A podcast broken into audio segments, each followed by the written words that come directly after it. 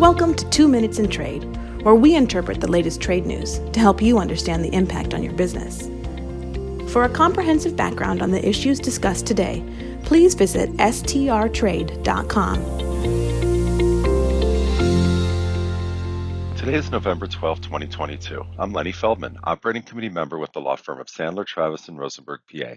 Today's discussion are your broker powers of attorney ready for customs modernization? One of the trickiest provisions for brokers, forwarders, and importers is Section 11136 concerning relations with unlicensed persons.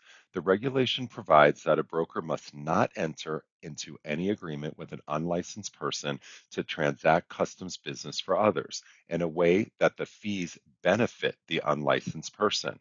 However, the broker could compensate a freight forwarder for referring brokerage business if the importer is notified of the name of the broker selected by the forwarder to handle the transactions.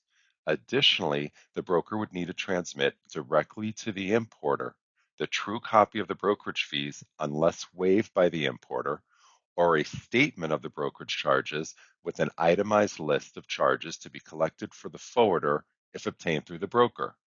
While these requirements largely will remain in the new customs broker regulations, one big change is drawing immediate attention and concern.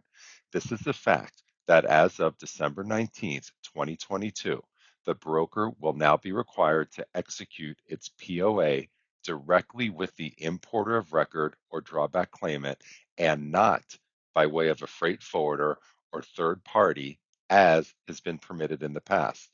This means that for importers and brokers who have been working together through POAs executed by freight forwarders, these are going to be considered invalid.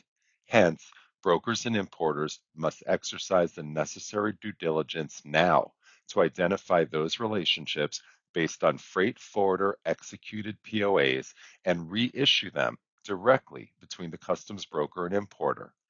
By signing the POAs, importers still can allow their customs broker to authorize other customs brokers to act on behalf of the importer. That won't change. However, in any case where the freight forwarder provided the authorization, importers and customs brokers must quickly update these POAs so they may continue conducting customs business together. If not, such transactions should not occur, and if they do, CBP can issue monetary claims against the parties. Not the best start to broker modernization. With professionals in nine offices, Sandler, Travis, and Rosenberg is the largest international trade, customs, and export law firm in the world.